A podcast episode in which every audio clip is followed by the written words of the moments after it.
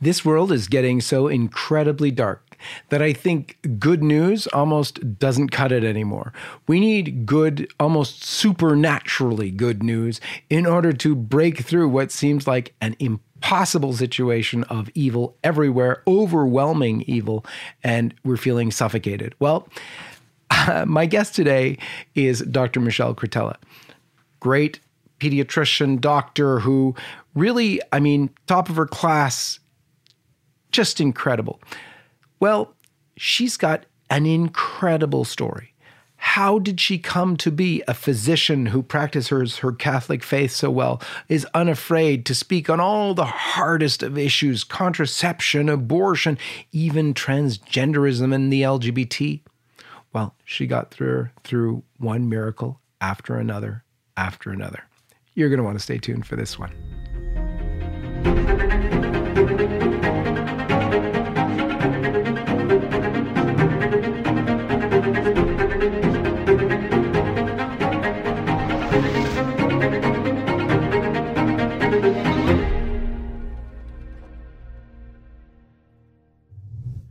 Dr. Michelle Cretella, welcome to the program. Thank you, John Henry. It's good to be here. Let's begin as we always do with the sign of the cross. In the name of the Father, and of the Son, and of the Holy Ghost. Amen. Amen. I have been so looking forward to uh, being able to speak with you here. Uh, your story is so encouraging, and at this time, we need encouragement like nothing else. So, um, if you wouldn't mind beginning with just a little bit about yourself, uh, where you're from, what do you do, uh, and then we'll get into your story. Sure. Um, well, born and raised in uh, Rhode Island in the United States, and uh, um, born into a Catholic family, and my faith um, was really um, gifted to me by my my mother, who um, survived polio as a child. Um, so, as a little girl myself, my mother's story really stood out to me. Um, in that at age seven, she spent her entire, um, I guess between the ages of six and seven, spent her entire first grade year in the hospital recovering from polio. And when she went back home, the doctors uh, told uh, her mother that she, my mother would never um, be able to use her left arm. It just hung limp at her side. And uh, my my grandmother, my grandmother and grandfather were very devout uh, Canadian French Roman Catholic, and um, did a novena to the Holy Spirit. And my grandmother had a medal to the Holy Spirit blessed by the parish priest. And uh, at the end of the novena, um, called my mother over to her. And my mom tells the story. She remembers being age seven, uh, sitting in her favorite rocking chair. My grandmother called her over to the kitchen. My mother remembers walking over, my grandmother pinned the blessed medal to the Holy Spirit on my mother's um, shirt sleeve. My mom re- remembers feeling extremely warm and a rush, and then being back in the rocking chair. Does not remember walking back to the rocking chair. She remembers that warmth, that rush, back in the rocking chair, and looking up, seeing my grandmother now in front of her with tears streaming down her face. And my mother, you know, said, Why are you crying? And my grandmother just pointed to her arm. My mother had sat in the chair and crossed her arms. It's the first time she had moved that left arm since being admitted to the hospital with the polio.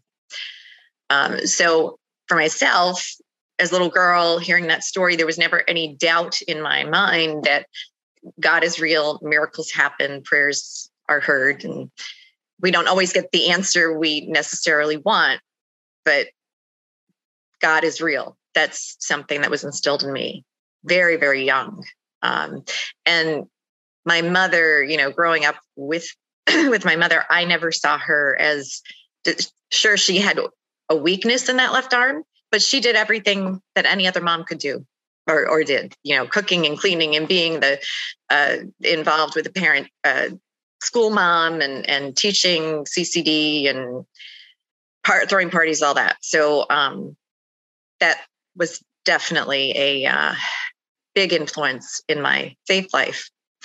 Um, in terms of what I do now, I, I became a general pediatrician, and um, I practiced in in uh, rural and, and suburban um, group practices for about 17 years in Rhode Island and Connecticut.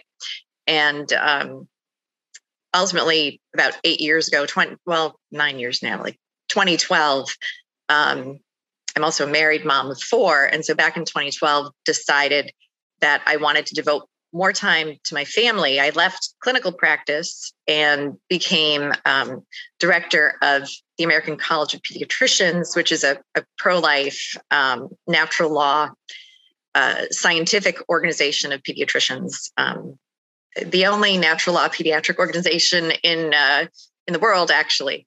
Um, but that allowed me to use my medical knowledge um, and be more present to my to my kids.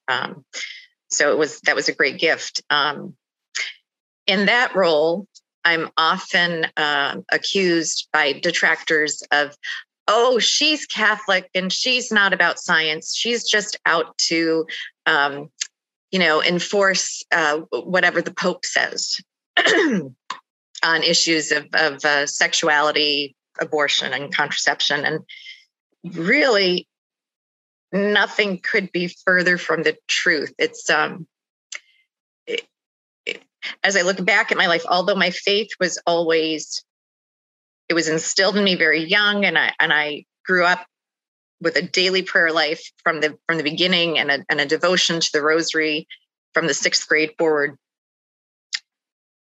I always went to public school, and my father is an electrical engineer. My mother um, by training. She was a in a worked in the microbiology lab. there was always this sense of um, there's faith and there's science, and they have their own realms. Um, and they generally, uh, you know, they're in parallel. They they don't necessarily contradict one another, except and this was my mother's uh, this was my mother's teaching. She said you know i think the church is wrong on contraception because uh, wives should not be afraid to be with their husbands. Um, you know contraception you're preventing the creation of a new life. You're not killing as an abortion. Um, and the other uh, the other issue uh, in in which i intuitively thought the church teaching made sense. The church teaching on homosexuality that same-sex attractions, uh, same-sex erotic attractions are intrinsically disordered. You know, it's my and, and the first I learned of that was from my pastor. I was probably 12 years old, and he he had given a homily and and uh, explained it saying you know well homosexuality those are intrinsically disordered attractions you know because men and women are made from one another and children are the crowning uh, gift of, of, of marriage. And so to my 12 year old brain sitting in the pew I, I said to myself well that makes sense. I mean yeah this is biology 101 uh, sexual attractions should serve reproduction. So that made sense to me. But when i got into medical school i was i was taught by our professors that oh um, no, no, it's genetic and it's genes and hormones that cause a person to be um, to have same-sex homosexual attractions. It's it's not a choice. Now, in medical school, they don't really teach you. Number one, they did not put forth the actual studies. By the way, they just told us the conclusion. If they had actually showed us the studies, twin studies, um, and actually been transparent, they would have said, what you see here is that genes and environment contribute together, and actually, environment plays a bigger role. But that's not what was said. So it was you're in med school, you're getting uh, you're being taught it's the, the image that they that um, expresses med school best is you tell your teachers hey i'm thirsty and they take out a fire hose and blast you with it. And you don't necessarily analyze data um, very deeply. You're just taking the basic conclusions and, and things are glossed over. But the bottom line is in med school i came to believe oh you're born this way. Mm-hmm. and um, it's an interesting progression know, because you you maintained your faith all the way through but it, you had these distortions in it um, it's uh, it's an incredible thing because you're here you are in the medical field, but also with a mom who experienced a, a, miraculous healing herself, but still had this sort of disagreement with the church officially with regard to the issue of contraception, which we know is so fundamental. Um, how how did uh, how did you get to where you are now? Um, you know, very well known for sticking with all the church's teachings, and you're and you're one who who is accused of yeah just doing what the church wants, not being in part of science at all. Right, right. Um, yeah. Well, it, it's um, God is patient. Way more. God is patient, and and uh, he he uh, he had something in store for me. Um, I'm just laughing because when when I met my husband, I met my husband in medical school, and we got in, um, became engaged. My husband said, "You know, he came from a family of just three boys, and I grew up just myself and a younger brother." And my husband said, "I I think I I would love to have four kids." Now, I. and and he said this we were engaged i was only a, second year med student i looked at him i what are you crazy? Do you think I'm in med school to get an MRS degree? You think I'm I, I, I'm gonna I'm doing this so that I can marry you and be barefoot, fat, and pregnant for the rest of my life? I said, no way. We are doing it the way my mom did, the right way. We're going to have one boy and one girl, and we're we're going to be done. So, I mean, just like I, I really had, you know, drunk the Kool Aid on the um, that aspect of the um, sexual revolution. Um, however, so we had our our we did get married, and I um, went through finished med school and first got married and went through my pediatric residency and um, planned because in residency where I was, we routinely worked 100 hours a week. Um, I, I, planned it so that I could do electives. I could stack my electives the last three months of my final year of residency. And, and that's when we conceived our, our first son. So um, since they were electives, I only had to work 60 hours a week. but um, nevertheless, um, by age 32, we now had uh, two sons, a three year old and a six month old and we had moved back um, uh, to Rhode Island. We were back equidistant between both sets of grandparents. And um, although I was sad that I didn't have a girl, I was still very much committed to, oh no, this is it. Two kids, that's it, because I'm a pediatrician and I'm going to be in the world and making a difference, be God's pro life warrior, because I was very much um, i went into medicine because i was uh, dedicated to doing all i could to save babies from abortion and to keep women healthy to, to help women have alternatives to abortion. And i thought that's it. That's what god wants me to do and that's it. Well when i was 32 years old three year old and a six month old um, february 2001 three nights in a row, I woke up at 2 a.m. The first couple nights that I woke up at 2 a.m., our oldest son, our three year old, he had night terrors. And I went, sat with him until the night terror was over. Then realized, whoa, do I have a headache? But convinced myself the first two nights that the headache must have been because of his night terror. The third night, spot on 2 a.m. I, w- I woke again This time, no night terror, dead silence in the house. And I felt like my head was going to explode. Um, I thought my eyes were going to pop out of the sockets. Um, it was in med school, we call that a, a classic thunderclap headache. Complete silence in the house. Uh, clearly, it was the pain that had awakened me. And I knew in my gut, oh my gosh, I've I've got a brain tumor.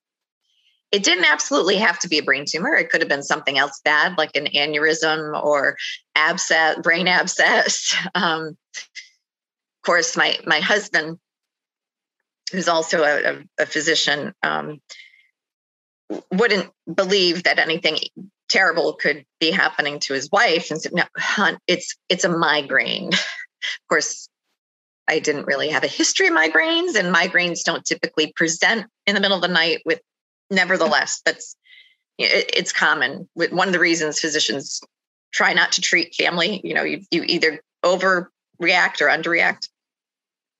In any case, uh, that was 2 a.m. By the time it got to be 6 a.m., I um, was vomiting nonstop and on the just laying on the on the cold bathroom floor was all I could do to not be throwing up and feeling okay. And my husband clearly knew he still didn't want to believe it was bad, but he said, Wow, yeah, I really do have to get you to the emergency room and calm this down.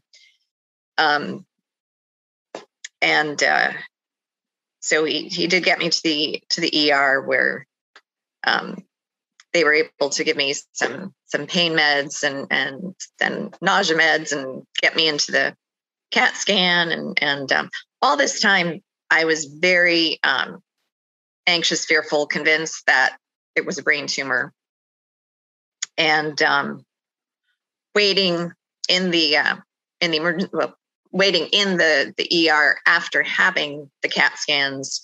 Um, my husband in the meantime was um, he had our two sons with him in a stroller pushing it by the um, radiology department again he was a physician at the hospital so he pushed back and later recounted to me that um, he stopped in the doorway of the radiology department and saw cat uh, some cat scans up on the lights and from the doorway could see the brain tumor, right frontal brain tumor, really about the size, yeah, about the size of maybe a walnut, but the brain had already shifted. Instead of being center, it had already shifted to the left. And and my husband thought to himself, whoa, don't want to be that person. And then the radiologist turned around with tears coming down his face because, of course, it was my scan.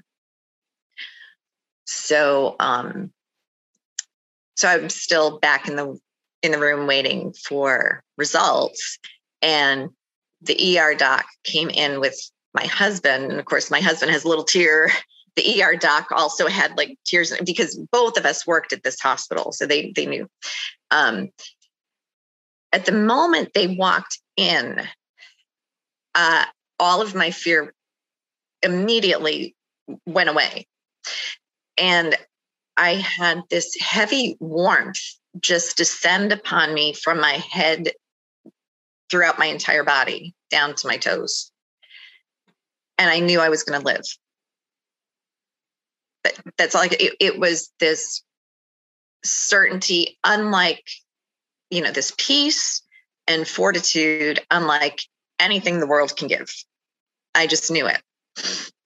The ER doc said there is a lesion It's in the you know right frontal uh, lobe. There is a lesion. We're we are going to give you Decadron now uh, because that will decrease the swelling. You know, your brain has shifted. That's why you're in so much pain. But we can decrease the swelling on the brain by giving you the Decadron. And we, you know, we've already put a call in to the neurosurgeon at Rhode Island Hospital, the neurosurgery team, blah, blah. And um, and my husband said to me, "You're taking this really well. And I said, I said, I think it's because I knew, I mean, I, I knew it was a tumor and I'm, I don't know why I know, but I'm not, I'm not going to die. And um, then I, I, I uh, then the ER doc left, and I and I said to my husband, I said, "So, what kind do they think? Do they have an idea what kind it is?" And he said, um, "Yeah, glioblastoma multiforme." So glioblastoma multiforme is the most common and deadly brain tumor um, found in adults. Um, and I again, being a pediatrician, yeah, I kind of I listened to what he said and I thought back to med school, brain tumors, and I said, that's that's not good. He said, no, no. Um, so the you know that my husband had called his parents and my parents they so they they came in and and um, uh, everyone was crying, but I wasn't, I, I wasn't crying. I, I, I knew it was this, yep, I'm a doctor. I know this is really bad, but I can't shake this certitude that it's going to be okay.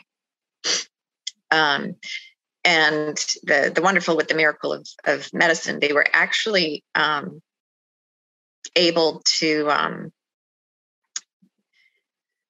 manage me my my symptoms. They could by decreasing the swelling that relieved the pain and the nausea.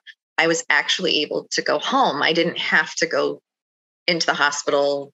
You know i, I could actually go home and um, my appointment with the neurosurgeon uh, and the neuro-oncologist were set up for the next day.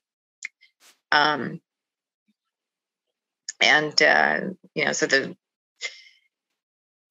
the other the, probably the most important thing my my husband did in addition to all the you know getting the medical appointments set up um, the one of the first calls he made was to our um, uh, our our church prayer group and um, the woman who was in charge of it at the time had a son who was a member of the Franciscan Friars of the Renewal.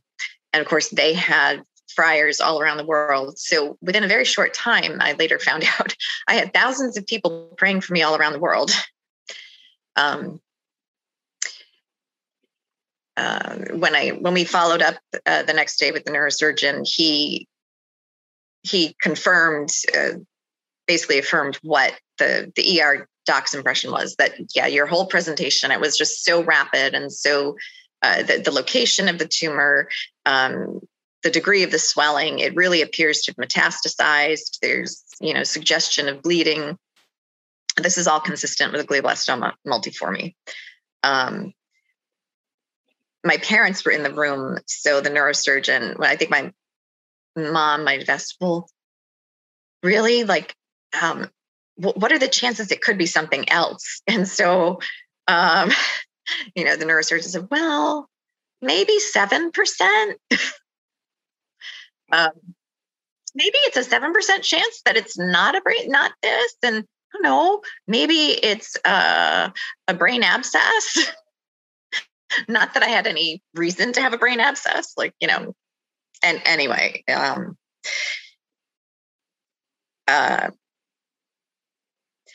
we set up the surgery. The surgery was going to be eight days from diagnosis. So I was diagnosed on a Thursday. The surgery was set up for the following week on a on a Friday, and um, what was truly um, remarkable at, at, at, that time, it happened to be during Lent, and um, so I, I, was able to uh, I was able to be uh, obviously anointed by by our our uh, by our pastor, and um, it was funny because when we went when we went in to see him, it was we have an adoration chapel, a 24 hour adoration chapel.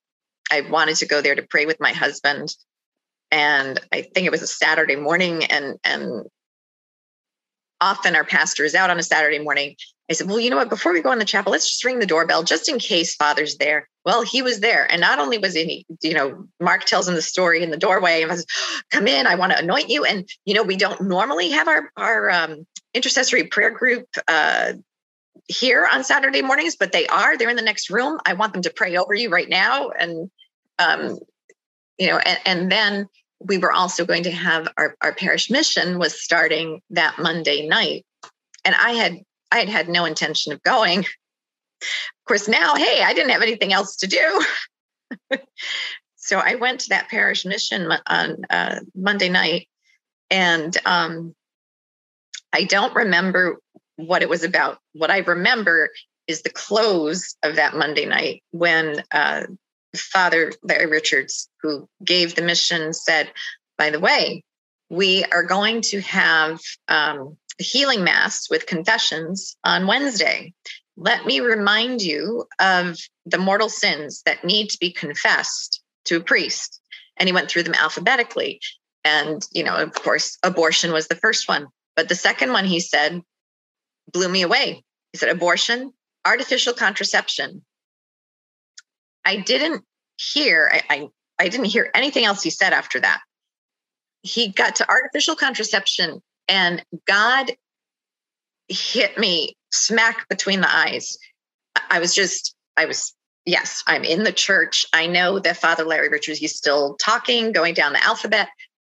But in front of my eyes, I saw every, it was like a ticker tape of every um, argument in favor of contraception that I had ever uh, believed, Uh, that I, I had ever heard, read, taught, believed, and it was just going right by my right by my eyes, one after the other, and I knew they were lies. I knew they were wrong in my heart, and I did not understand, but I believed, and that is the first time in my life I believed before understanding. Now, with, with the issue of abortion, I was taught about fetal development in in middle school, and and I and I had heard um, witness stories from women who were harmed by abortion. So I understood the evil first, and and then I looked to the church and said, "Oh yeah, that makes sense. You don't kill innocent human life and think this is going to be good for women too." But now I was confronted with this almost like illumination of, oh my gosh, this is a mortal sin. I don't understand God. I, I believe you, God. All mentally, I said to him, I believe you. This this is a mortal sin. I, have been prescribing. I've I've been doing this. I've been promoting it. I'll never do this again. Never, never, never. You have my word. But please, Lord, don't ex- i don't understand and i don't want to understand don't explain it to me because if you explain it to me i'm going to have to talk about it and i'm a doctor. I can't look like an idiot. And um, i can't i mean i'm going to look crazy. I can't be an md and be against contraception. That just makes no sense. And yet just as surely as i knew i wasn't going to die i knew that artificial con- i now knew artificial contraception is a mortal sin and i will never prescribe it again. I will never i mean my husband and i had been using um, barrier methods that yeah I'm, that's it that's i'm done lord i'm done and of course i did then attend the healing mass later in the week and make a good confession Okay, so that was your day for confession. How long after that was your surgery? Um, so that was a Wednesday. So a, couple days later, so my surgery, my surgery was on a Friday, and it a very fascinating. Er, two fascinating things happened. Um, well, prior to surgery, I my one of my one of my best friends from residency, a little bit older than me, also a mom, pediatrician. Um, she um, called me um, she had gone through she, she called me to just to hear my full story and everything. And in the middle of of our conversation she said wait wait wait wait wait michelle just stop. Wait. I don't understand. How, how where is your strength coming from? And she said i mean now she had gone through a tumor on her heart the year before. So she had been through a life similar life threatening situation. And she said I, I mean i know you you know as a mom you you're strong for your kids but this is something else. This isn't and i said angela it's god. This is this is god angela. I just i believe i have the tumor. I believe it's a glioblastoma but all i can say is i know i'm going to live. I think i'm going to suffer tremendously but um and she was just um she she couldn't shake it. Hmm. But there was one t- one point maybe just two days before my brain surgery. I um i passed through um our our study in our home and my husband had um, printed out the latest research uh, latest research papers on the treatment of glioblastoma multiforme and the top paper was uh, put out by the mayo clinic and I just read the abstract and I got as far as, you know, a few lines in, it said, um, regardless of what was done, whether gamma, gamma knife surgery, uh, chemo, radiation, it didn't matter what, what, what was done. Uh, these patients die within 18 months. And so I stopped reading. I couldn't bring myself to read the entire paper and I uh, walked into our bedroom and I, I, sat at the end of our bed and I just looked up and um, from where I was sitting, there, there was an image of uh, Christ, uh, divine mercy. Uh, and um, I, I just looked at that image and, and mentally I said, Lord, am I going to die? Because I was having, you know, I've always been dedicated. I've always had a deep faith in Jesus Christ, mm, Catholicism. But I'm a scientist, a physician, and the two are conflicting, right? And so, in, in any case, I, I was he wasn't supposed to answer me. I was not supposed to get an answer, but I did. Clear as day, as though he were standing right in front of me, I heard a very firm calm, soothing male voice say, No, it's not your time. Pause. It's not about you. It's so that the glory of God may be manifest. So I heard this as, and it wasn't in my head, it was as if someone was standing right there. And I also felt love. It wasn't just the voice, I felt love in my heart at the same time.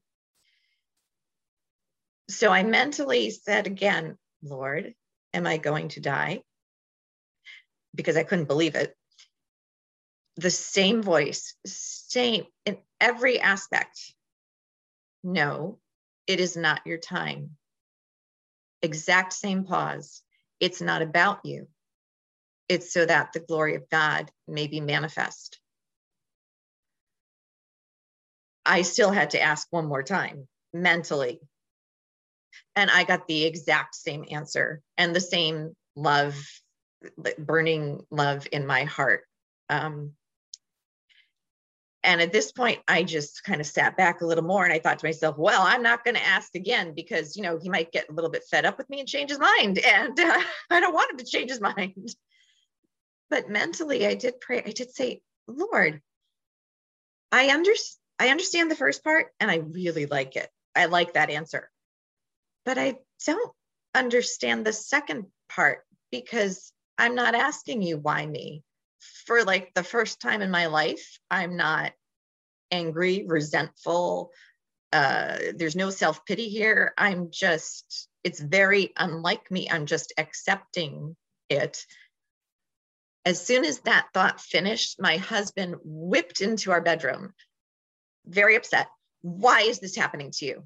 Why? You you you are a faithful Catholic. You pray all the time. You you're always doing pro-life work. You know, you're you're so good with your patients and and and the on, you know, on on and on. And I realized that was why Jesus said the last part to me.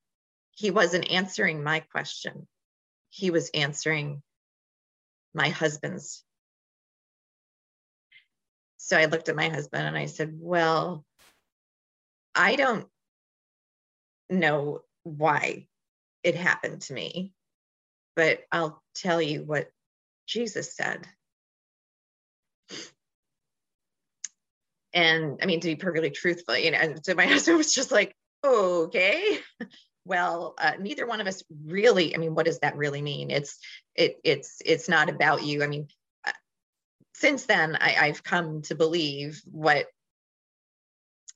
Catholics and, and really all Christians who know and understand their faith, our, our lives are not about us. Our, our lives are not about us. Our, our lives are about coming to know, love, and serve God so that we will be happy with Him forever in eternal life. Right. That's that's really what. So I understand, oh, it's not about you because everything that happens to us, the active will of God and the passive will of God, everything that happens to us is about helping us along the way to come to know, love, and serve God. So we will be happy with Him forever in, in heaven. But the part, it's not about you. It's it's so that the glory of God may be made manifest. And um, you know, over time, there there is a scripture passage similar to that. There is a, a man who is blind, and he is before Christ, and um, the apostles are or the disciples are asking Christ, why is this man blind? Is it because of his own sin or the sin of his parent uh, parents? And Christ says, no, no. This this is so that the glory of God may be made manifest, and He heals the blind man. So, at the healing mass, um, the of the mission, the priest processed with uh, Jesus and the monstrance and allowed us to touch the um, the cloth. Two women from the parish who I was acquainted with later told me that they were in they were praying for me. Um, they were in the church at the time, nowhere near me. But as they were praying, heads down, they suddenly, each of them felt just a jolt, jolted up. And when they opened their eyes at that moment, that's when I touched they saw me touching uh, our Lord's what the his cloak, the the equivalent. Um, the following day, which was a Thursday, my mother-in-law asked uh, one of her good friends, the husband of, of one of her good friends, if he would pray for me at a um, a shrine to Our Lady of Lourdes in, in Connecticut. Because they, they lived close they lived close by and she asked him if, if he would do that uh, for me. There had been a horrible uh, quite a, a, large snowstorm. Um, we said that's fine. He he drove to the um, to the shrine and he he drove as far as he could to the outdoor grotto and he got out and he trudged through the snow that was a bit over his knees and and um, he later recounted the story to my mother in law. He was about to kneel in the snow when suddenly he heard what he said to my mother in law the voice of angels. I, I just, I heard uh, an angel, an angel told me, he said, it's okay. It's okay. It's going to be okay. Go back and tell them it's going to be okay. Now, now this man was a chemical engineer and he was Catholic, but um, he, he eventually spoke to me and said, You got to believe me. Things like this don't happen to me. things, things like this don't happen to me. Um, that, I mean, he was rattled. Um, but, um, and then the, the surgery was Friday and, um, we, we got to, uh, got into the hospital and um, I forget why. I was supposed to be first thing in the morning and for some reason there was there was a delay. Um, so I, I i asked i said to my husband well you know wheel me down to the hospital chapel. Know, more time to pray no problem. Um, and uh, eventually they got me in and i i remember um, you know they allowed my husband to be with me to be prepped for anesthesia and uh, the anesthesiologist was just looking at me and saying, um, you know, it's okay if you're afraid. I said, no, I'm, I'm not worried. I, so well you'd be very normal if you were worried and i just laughed and i said well look i may be a lot of things but i'm not normal just ask my husband I, I, I just had full confidence i said no I, I you know i i know what this is but all i can tell you is I'm, i i will be okay and um so the, the other interesting thing is that the the chief resident who was assisting my neurosurgeon went to med school with me. We had been in the in the same class, and I, I it had been years since we had seen each other, but nevertheless, um, the surgery got started, and the first thing they did was um, to take a, a, sample of the tumor and send it down to pathology, so they knew exactly they would know for certain exactly what they were dealing with. And what happened next shocked everyone the tumor came back. Now I was 32 years old, and it was a classic presentation for an adult glioblastoma. The tumor came back from pathology as a pediatric brain tumor, a juvenile pilocytic astrocytoma, which is curable by surgery alone. Wow. And and and so, pediatric so my, means uh, children's, no? Right. So normally, so we later looked up like the oldest case in the literature. Uh, you know, typically, so juvenile pilocytic astrocytomas typically present in children. They are located in the back of the brain. They are extremely slow, slow growing. They typically do not give you these thunderclap headaches in the middle of the night. They do not bleed. Yet my brain tumor the pathologist was able to confirm bled twice. Um, so it was um, very apparently cheers went up in the entire OR. and then uh, they forgot to notify my so my parents and husband are waiting in the waiting room. They um, because they now knew they were dealing with a benign tumor, they took an extra two hours in the surgery to make sure they really got it all. So my poor my family's in there thinking, "Oh my gosh, she must be dying." but in any case, um, uh, and and just rather amusing. Um, so I will I I remember waking up, coming out of anesthesia, and the nurse saying, um, "You're going to be okay." It it was um, you're gonna you're gonna be okay. It was juvenile pilocytic astrocytoma and you know, you kind of doze off again. And then I woke up again in the neuro ICU. And uh, and the the resident, the neurosurgical resident confirmed the same thing. Yeah, yeah, totally cured by by surgery. And um and he said, So what do you want for pain meds? I said, wait a minute. I'm really the patient, remember? it's like, yeah, yeah, well, you know. But um, I said, just just write the orders like you normally would. And um and and later I had a six month old whom I was breastfeeding. So I I I was the first patient that the neuro ICU had ever seen come in with her own breast pump. And relatively soon after surgery, I was actually able to um, pump my breast milk. So the, the neuro the neurosurgical nurses were they didn't know what to do with me. They just, oh, you're doing this already. Do you do you need any pain meds? Is is is there any way I could help you? I said, oh, I don't know. I said maybe uh, an extra strength Tylenol or two wouldn't hurt. I don't remember how it was less than a full day in the neuro ICU. I know it was less than a full day. And she just walked to the doorway and then she came back and she said, I don't think you need to be here. I, I think we can get you out to the medical floor sooner than normal. Mm-hmm. Wow. but um, amazing. Yeah. So so uh, amazing. It, so you had th- three three days. Yeah, three three days post op. I was discharged home to my to my parents' house. So that way, for three weeks post op, so that way my my in-laws and my husband took care of our kids and i could really fully recover so i i, did have a, a, a more normal recovery then there was there was definitely pain and narcotics mm-hmm.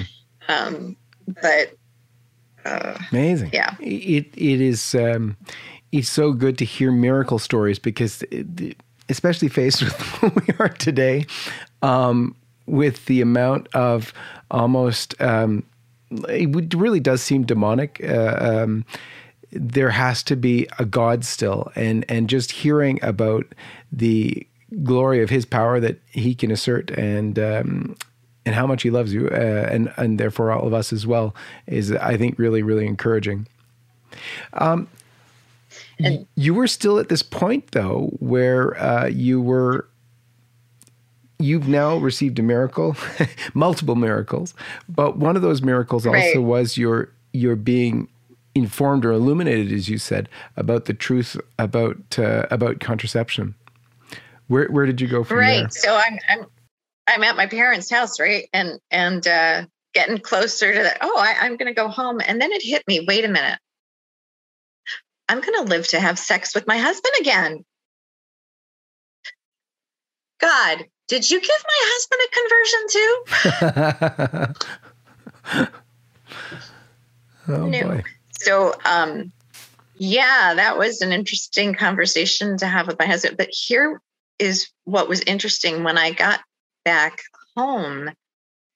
Just, I mean, my husband was having nothing of it. He's like, "What are you talking? What? No way! No way! We are not going to." I said, "No, we we really have to learn to about natural family planning because." You don't understand, hun. Just the thought of any contraception. And this was, I, I don't think it, it, it wasn't until I realized, oh my gosh, yeah, I had the conversion, but Lord, I don't know if I'm going to be strong enough to to help my husband see the light. Just the thought of whether it was condoms, diaphragm, anything, I felt like I was going to throw up. Even the thought of prescribing like there was and i see it as a grace it was this it, internal it was my moral conscience it just physically made me ill because i knew it offended god and um and my husband wasn't willing to make, to make me physically ill and so that's when he relented and said fine okay you know, ask Father Ray who's teaching it. It's, you know, and and we'll sign up. And um, he sort of begrudgingly. But so so the first step was walking the walk in our own marriage. And um, uh, because I needed to um, I needed to have prophylaxis to and sort of prove that I would not develop seizures afterwards. There was a six month period of time when I could not drive or work. Um, and I, I passed. I passed. I didn't. I, I, I eventually uh, ruled out for, you know, I didn't have any seizures, and I was able to come off the uh, seizure med and, and return to driving and and to work.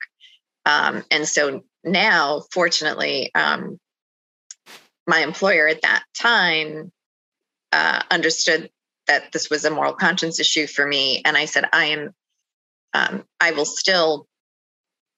Um, I, I, wasn't willing to prescribe uh, contraception to teens um, at all, even before I tried not to, but it wasn't 100%. But um, so and I always had a conversation with um, from that point forward with any uh, patients and, and moms together um, that you know what this is for me this is about the healthiest option for you. You know fertility is not a disease. And um, eventually i was moved to look to the science behind hormone-based contraception and and it's it's actually um, very dangerous. Uh, you know, the World Health Organization recognizes estrogen as a cancer causing agent equivalent to cigarette smoking. So, in any case, so through um, education and accommodation, um, that uh, work went okay, but it's it's definitely more difficult now there's um, much less willingness to um, to accommodate religious convictions. Um, on the other hand, the science is getting stronger. Hmm. Um, and we can talk about that another time. Mm-hmm. so, um, mm. well, what brought you to? Because I mean, my first exposure to Dr. Michelle Cretella was actually through uh, a video where you were explaining about uh, transgenderism, and it was um, probably I have to say it was the most effective video on uh, the whole trans issue that I had ever seen. And I look at a lot of these things. Um, and I thought, wow, a doctor willing to say it like it is. How how did you go from like, all right, we'll practice it on our own, but I want to be um, just sort of quiet about this and in the background to probably one of the most foremost spokesmen on it in the world. Right, right. Well, um, I, uh, through a series of God incidents, ended up going on a silent retreat at a shrine to St. Therese um, here in Rhode Island. Um, and during that retreat, I reaffirmed, I, told, I told God, um, you know, tell God your plans, and he laughs. Well, boy, did he get me good this day. I again reaffirmed, I am going to be your soldier, your pro life soldier, Lord. That is it. But, um, and, I'll write in the newspapers because I'm a good writer. But you know what? No radio, no TV. Um, oh, and oh my goodness, this embryonic stem cell stuff, stuff that's coming. I'm not smart enough to understand any of that. And, and oh, LGB at that point in 2001, T wasn't really even in the picture yet was it LGB. I said, you know what, Lord, I understand, I believe intuitively what the church teaches, but I just don't have time to look at the science. And yeah, I don't want to touch that with a 10 foot pole. And this is what I, that was my prayer the entire, you know, day long retreat. I kid you not. I walk back into my house. My parents were babysitting our, our two sons at the time. The moment I walk into my house, and this is my my electrical engineer Italian dad. He doesn't say hi. He says, Hey, some woman, Alberta DiMuccio called. She says you are her woman, that you need to come onto her show and do two radio programs and a television spot about embryonic stem cell research. now, I just literally, literally walking in the door, that's what I'm greeted with. And um, I had never heard of this woman before in my life. It was um, uh, a, a, Catholic. Um, Catholic uh, radio and television uh, program. She was the producer. I call her number. Suffice it to say, there was no saying no to this woman. I mean, I I offered her three other doctor names. Oh, no, no, no, no. Well, for, two, the first two won't do because they're men. I I want a younger woman physician on, you know, and no. So those first, I said, well, my friend Sheila. Oh no, no, no, no. She's she's our expert on a, on healing, uh, you know, post abortion healing. We want a fresh new face. And I said, well, ma'am, I'm really, you know, very very busy. I'm a I'm a, a young mother, and I've, doctor, this issue isn't going away you tell me when you're going to be ready. I said, well, how about, how about two months? Fine, done. So, so God will get his way. But, but God, God was, he was a little more gentle with me on the LGB. That was still 2001. And, and so in 2004, um, you know, I, I had still uh, you know, kept my resolution. I'm not looking at the science of this other issue. It doesn't concern me. We just got to be nice to everybody. And uh, in 2004, I walked into, um, with my husband, a, a parish uh, prayer meeting, just an adult prayer meeting that we sometimes made. And um, as soon as I walked in, our our pastor who led the meeting um, stood up. He had the local paper in his hand, and he said, "Hey, I know there's a doctor right here who's going to be wanting to write a letter to the editor after she reads today's edition. Apparently, there was uh, a letter to the editor criticizing um, our pastor, who was is still a very good friend of mine. Um, he taught the truth about homosexuality, and um, there was a rather lengthy, lengthy letter accusing him of being anti-science and a bigot and this, that, and the other thing. And I just interiorly looked up at God and said, You win again. Because that is the only person, you know, that that that is the only scenario that would push me to actually, okay, fine. I'll actually pull studies, I'll look at the science and and then lo and behold, I was stunned. I was absolutely astounded by the fact that twin studies, way back when I had started out in med school, even then, the twin studies proved that genetics does not determine sexual attraction. Way back then, even those poorly designed twin studies, I mean, now what we have, we have a whole a full genome wide scan that came out in 2019 and proves not only is there no such thing as an LGB uh, gene or set of genes, but genetically speaking, those with opposite sex attractions and same sex attractions are genetically indistinguishable. So, um, so that was the beginning of, uh, and and through several God incidents, uh, I ended up being um, elected onto the board of directors for the National Association of Research and Therapy for Homosexuality. Um, in, uh, t- I guess, 2005 to 2010. And uh, that led to me uh, forging relationships with psychologists, psychiatrists, and uh, counselors who help people leave the um, well help people identify the underlying traumas that trigger the same sex attractions. And and once you heal those traumas you're set free. And and most certainly faith alone can can set us free.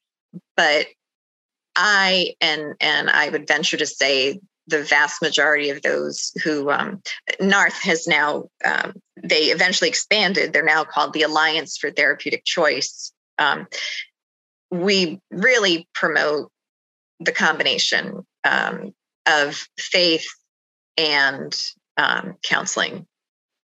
You know, self exploration with the, the two together, I believe, give people the strongest likelihood of healing. And, and that's what this is about. We, we all, psychological illness, emotional illness, physical illness, th- these are all a part of the human condition. None of us is exempt from it, you know. And um, in some people, particular traumas will trigger same sex attraction. In other people, depending on their temperament, those same traumas may not trigger same sex attraction, might trigger just straight up severe depression, anxiety. Um, yeah. I'm but, I'm definitely going to have you back on to talk specifically about all of those things. What's amazing to me about your story is how the Lord sort of worked in your life very evidently, much more so than than than most. But um, you, you grew. That's because I'm him. dense and I'm stubborn. See, I'm I'm very I'm very stubborn. He really had to pick up two by fours and whack me over the head. it's it's an amazing thing. It's it it's an amazing like it's a progression in his love and, and faith in him and and trust in him.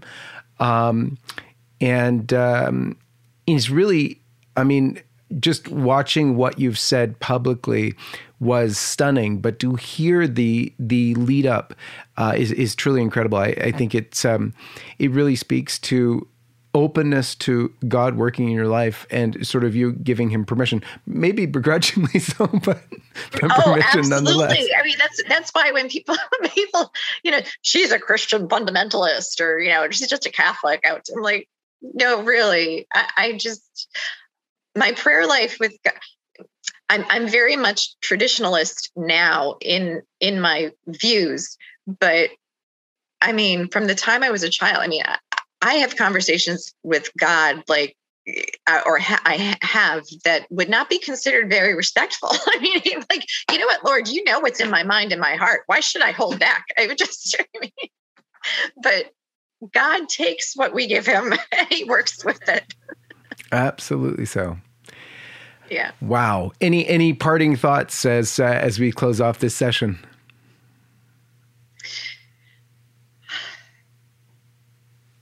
parting thoughts. You know, faith and faith and reason go together. Um, I, I think that we Catholics, all Christians, but especially Catholics, need to, um, and especially those of us in medicine or other scientific fields, need to proclaim to the world that science, modern science, depends upon and came into being because of the Christian worldview, because of Christianity. It is only with a with a culture that embraces the fact of an intelligent, loving, and personal God, right? A God of order. Only in that worldview can you actually come up with the idea of the scientific method if the you need to believe that the world is intelligible that the world is ordered in, before you can believe that i can conduct experiments to find the truth um, tom woods is uh, has i think he he is the author of um, how the catholic church built western civilization and in the first couple chapters or first several does an excellent job and uh, pointing out why modern science blossomed when it did, why it was born when it did, and, and it's it intricately connected to Catholicism, the Catholic Church. Um, I think that is a you know, and, and this this understanding that we can learn, we can understand and come to believe, but sometimes you must first believe in order to understand. And and that's what i have learned in my life you know um,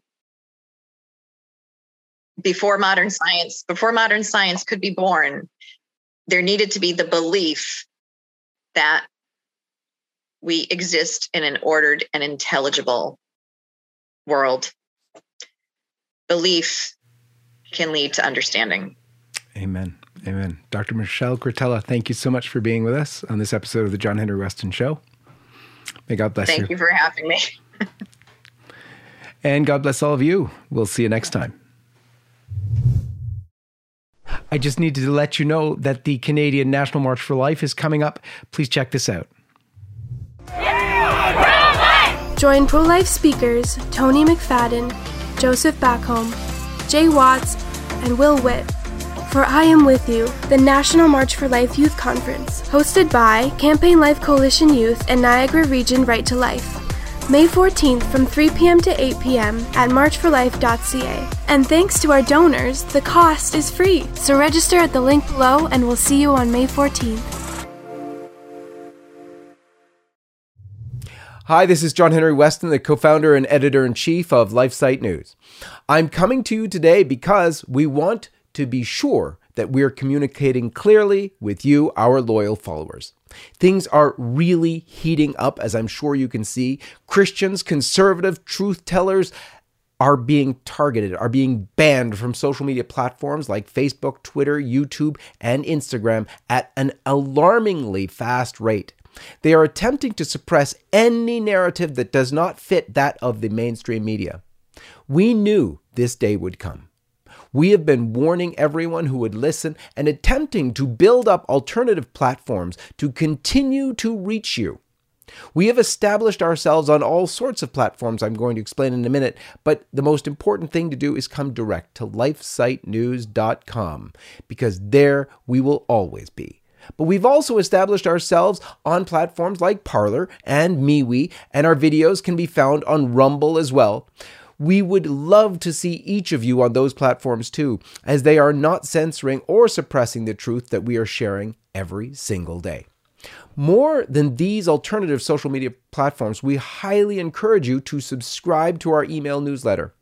We have really built up a large list of loyal readers on our email marketing platform, and we have prepared several backup plans for, well, I want to say if, but it's really when, we are removed from our current platform as well. Additionally, I really encourage you, as I said before, to make it a regular habit to go directly to lifesitenews.com.